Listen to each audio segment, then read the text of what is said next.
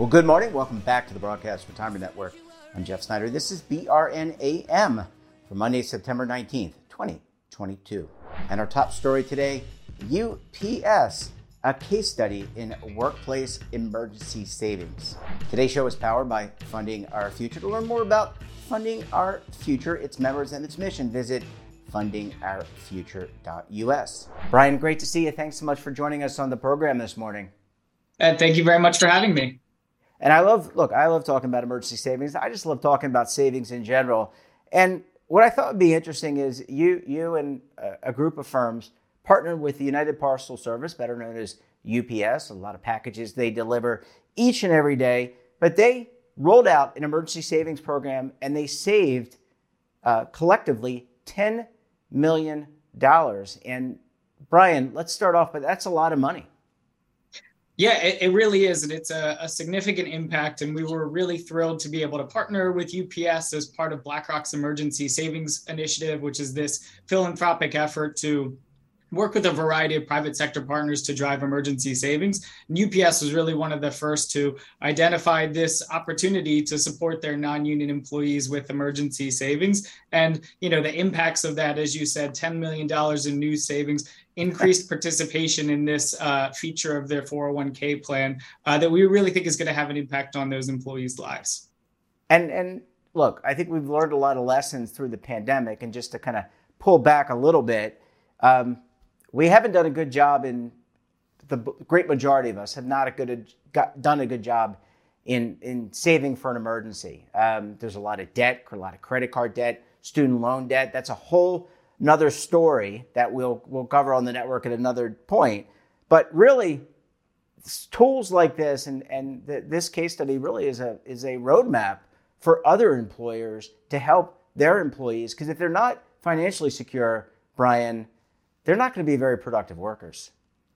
Yeah, that's absolutely true, and you know that is part of our hope of this program and these partnerships uh, that we've developed, and being able to tell this story to try to inspire other employers to take similar action. So we know how critical it is to have emergency savings as a uh, lead in to retirement security. There's significant research we've done uh, and others that demonstrate a clear connection between having that emergency or liquid savings buffer and the ability to contribute to retirement. And so, particularly for those employers who already have a retirement plan, but they want to make sure that employees are able to take full advantage of that considering emergency saving solution alongside those retirement benefits uh, is going to increase participation, increase engagement, and help employees save for both the short term for those unexpected expenses, you know, whether it's a global pandemic or just an everyday impact, or as well as uh, managing for that long term retirement and being able to do those two things simultaneously. I mean, who knows? You may need a new refrigerator and, and you're going to have to pay for that. You got to pay for it either with a credit card or emergency savings. So, Brian, take us through at a very high level. How did um, how does this program work? How did it work for UPS? Is it a part of the voluntary benefits that UPS offers? Is it a part of the 401k? Tell us a little bit about it um, in in a little bit greater detail. Yeah, absolutely. So, you know, we started with an assessment of what solutions the that UPS could put in front of its employees to help them build emergency savings. Did a pretty broad landscape scan of different vendors and solutions that were out there. And when considering what makes a high quality emergency savings solution, as well as what worked best for UPS and their employees, we ended up landing on the after tax component of their existing 401k plan, which is administered by Voya Financial. So this allows for after tax contributions they're more liquid than the you know pre-tax contributions uh, that employees are making uh, UPS had automatic enrollment, so they had really high participation in the pre-tax contributions. But this after tax would be a voluntary election to take, you know, percentage of your pay in addition to what you're already contributing to pre-tax into this more liquid bucket that you know was well designed for emergency savings in many ways but frankly was just underutilized and had never been promoted for that purpose so a lot of what our work was identifying that opportunity and working really closely with ups and voya to communicate this and in some ways rebrand this after tax as a high quality emergency saving solution that employees could take advantage of right now and encourage that promotion and engagement now I, I, I'm an old record keeper, or at least in my prior days, and I know that after tax money typically is not obviously it's after tax, so it wouldn't be taxed. I think unless the unless maybe the earnings get get taxed. But um, let's talk about the communications because I feel like that is a part that is so important, and often you know it's okay to build these great retirement programs or even a great benefits program, but if you can't communicate it effectively, then people aren't going to use it. So how did they roll this out? And what type of uh, communication strategy or stratagem, I'm going to use a good word there, uh, did they use to, to roll this out?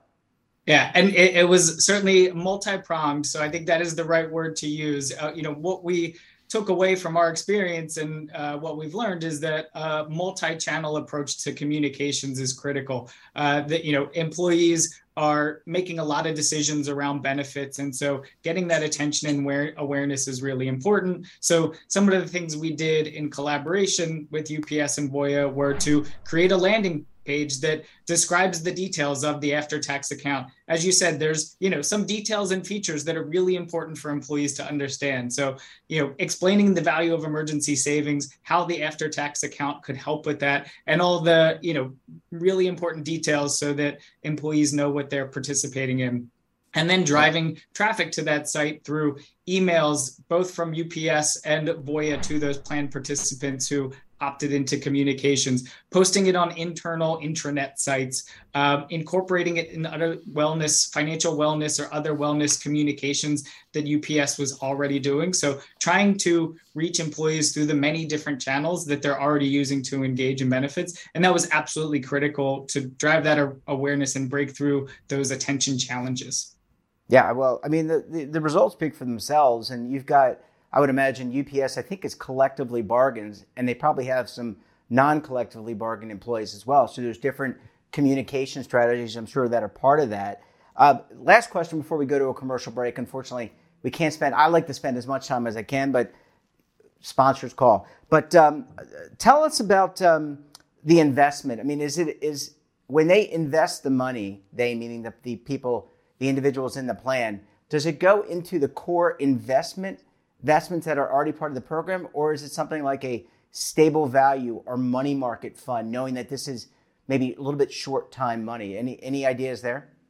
Yeah, so in this case, the investments would be invested in the same way as the pre-tax uh, investments, and and yep. so whatever the you know employee had elected, they would be investing the after tax in that same bucket. That's not true for all plans across the board, but that is how the UPS plan is set up, and that is you know frankly one of the challenges or opportunities for improvement is being able to invest at different risk levels because as you suggested you want to be investing in a stable or you know low risk uh, fund for those emergency expenses and then ideally in more in return generating investments for that pre-tax long-term wealth building. Yeah really really interesting. Well i mean the results speak for themselves. 4100 plus employees $10 million and that's just the beginning brian. Brian you can take a very quick break. Can we come back if you're a policymaker or someone who advises a policymaker, well, we've got some tips and some lessons from UPS that apply to new policymaking on emergency savings. You're going to want to stay tuned right here on BRN AM.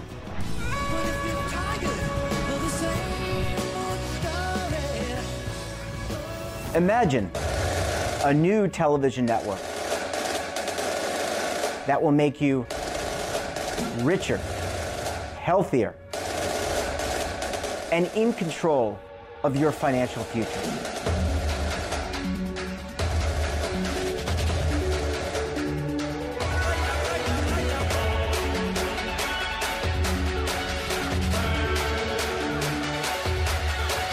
This network is for the policewoman in Nashville, Tennessee, the baker in Dubuque, Iowa, the teacher in Lexington, Kentucky.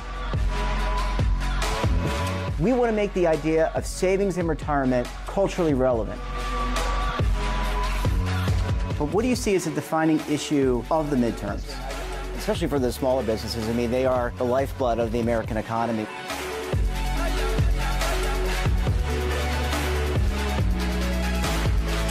Featuring exclusive interviews, current affairs, and docu-series.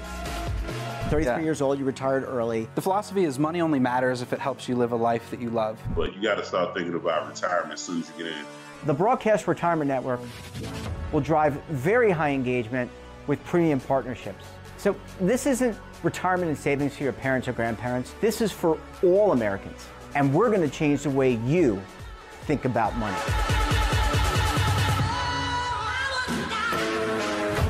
Welcome to the next frontier of retirement and savings. This is BRN, the Broadcast Retirement Network. Are you over 50? Would you like to get up to 33% more income in retirement? Then call now for this free book, Annuity Do's and Don'ts for Baby Boomers. This free book reveals little known secrets about annuity strategies that will help you make the right choices before buying an annuity. Call right now for your free book, and as a bonus, we'll also throw in a free annuity rate report, both absolutely free for calling Annuity General today. Call 800 504 8194 well, Brian, thanks so much for staying with us. Really appreciate you uh, hanging in here for segment two. Thanks so much. Yeah, thank you. All right. Uh, some great lessons learned from UPS, and I'm sure that there are other employers, other case studies. So let's let's talk to. Obviously, our show has a broad audience and mature, young. Uh, we have policymakers that watch some of their staff.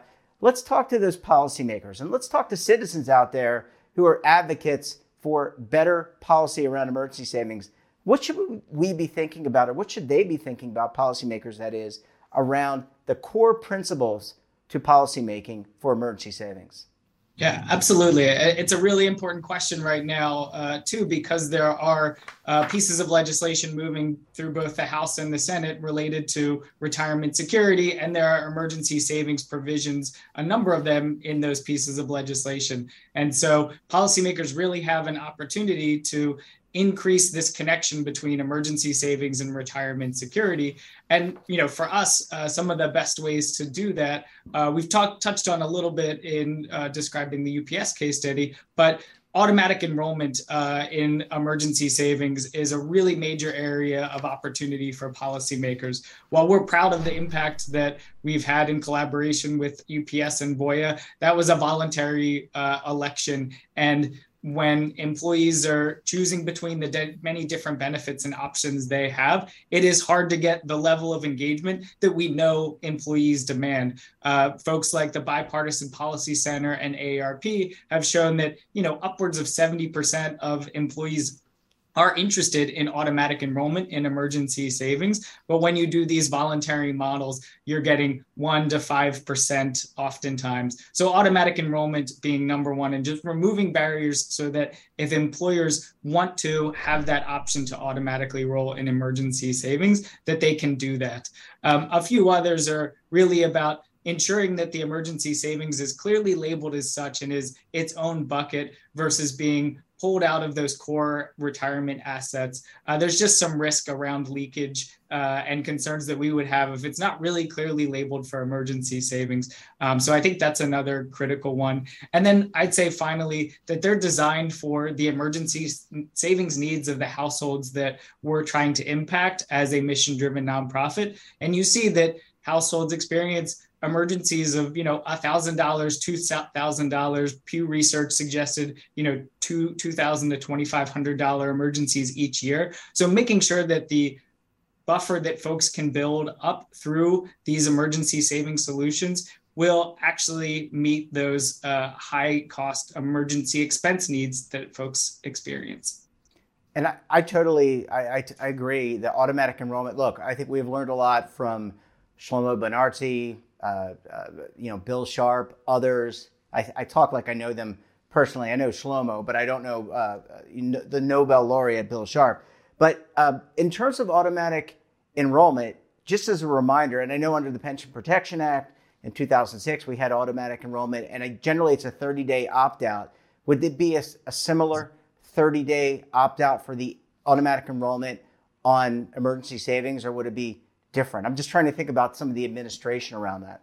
Yeah, absolutely. And I think you know, leveraging the best practices from the you know 401k experience seems very obvious to us. So uh, you know whether it's exactly 30 days or something similar, I think giving employees time to again review the information understand what they are you know being enrolled into having plenty of time to opt out. So you know this isn't taking choice away from employees. It's really simplifying the process and uh, smoothing the pathway from what we've seen is really strong interest in these programs but lower participation. So something like a 30 day period to review the material understand how to opt out understand how you would access those funds in with an unexpected expense is really critical so yeah absolutely something like that time period uh, would would apply in the emergency savings context as well and you mentioned some bills meandering their way, I'll describe, uh, in the Senate and the House of Representatives. I don't know if you know this, Brian, but there is an election coming up in midterms uh, and then a lame duck session. Gosh knows what's going to happen. We're not going to talk about what's going to happen. But what does this mean for this bill? And I know uh, there's a lot of buzz around Secure 2.0, which is a broader retirement set of broader retirement reforms. But in terms of emergency savings, does this get tacked onto the uh, Secure 2.0? Does it become its own bill? What's the likelihood that this passes before and after uh, we get an election? We have the election. Yeah, to your point, it is very hard to have a crystal ball, and uh, we are we are very optimistic. There there seems to be a true bipartisan spirit around retirement security legislation, and you know there's three bills that are you know moving through the House and Senate, uh, you know different committees.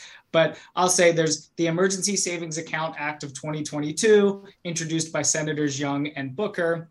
Uh, there's another bill called Enhancing Access uh, to or, or excuse me, the uh, Enhanced Emergency and Retirement Savings Act uh, introduced by Senators Bennet and Lankford. Uh, so those are two options that are already incorporated in this package of bills moving forward. We would like to see a third option that wouldn't be directly tied to retirement accounts, what we call an out of plan option for those millions of Americans who don't have access to a retirement plan and allowing employers to offer emergency savings directly with automatic enrollment. But I think the key is having optionality because employers and employees have different needs depending on their specific circumstances. So we would like to see what we often say many flowers blooming. There's already two options incorporated into these pieces of legislation. We're really optimistic that uh, they will move along with this package and that hopefully by the end of this year, uh, there are more choices for both employers and employees to enable emergency savings, to incentivize it uh, as part of retirement security and standalone, and doing it in a way that enables automatic enrollment too. Brian, you, you brought up the millions of Americans. I think, you know, it depends on who you talk to. There's like 50, 60, 70 million. I'm going to go with 70 million Americans that do not have a workplace retirement plan are there options available for the state run retirement programs like Oregon, Oregon Saves, CalSavers, Massachusetts just, I think, enacted a bill, Maryland saved his life. So there are more and more states and commonwealths, I should say, that are creating these, these plans. Are there options available for those plans as well? Yeah, absolutely. Uh, and as a, a, resident of Massachusetts, you definitely have to include the Commonwealths. Um, but uh, Maryland Saves is a great example where they intentionally built in emergency savings provision into their automatic IRA plan. Um, the folks in California and Oregon have leveraged emergency savings features as well. So as those become more prominent and cover more employees and support those, you know, small employers to provide access to retirement savings, incorporating emergency savings with uh, automatic enrollment is uh, definitely a possibility. I would say, yeah, check out the Maryland Saves model because I think they're learning lessons from some of the earlier implementations and really intentionally including emergency savings as well. Yep, the states are the laboratories of democracy. Brian, great to see you. Thanks so much for the deep dive. Congratulations on the success to UPS. I'm waiting for my package, by the way. I'm going to have to go down and uh, see if it's arrived. Great to see you. Thanks so much for joining us, and we look forward to having you back on the program again very soon. Thank you very much. That wraps up this episode of BRN AM. Have a topic of interest, someone you think we should talk to? Drop us a line, and don't forget for all the latest curated news and lifestyle, wellness, finance, tech, entertainment, so much more, all in one place. Check out today's edition of our daily newsletter, The Morning Pulse. Want to search our archives, check out our latest content? Well, visit our website and, of course, our streaming partners. We're back again tomorrow for another edition of BRN AM. Until then, I'm Jeff Snyder. Stay safe, keep on saving, and don't forget roll with the changes.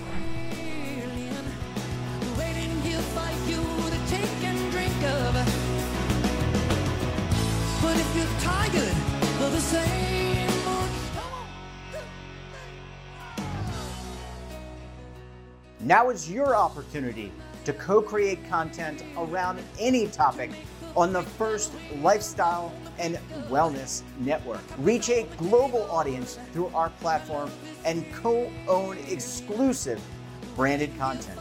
All of our programs are available on demand and also as audio only podcasts, so you can take us on the go. Broadcast Retirement Network, available anytime, anywhere, and on any device.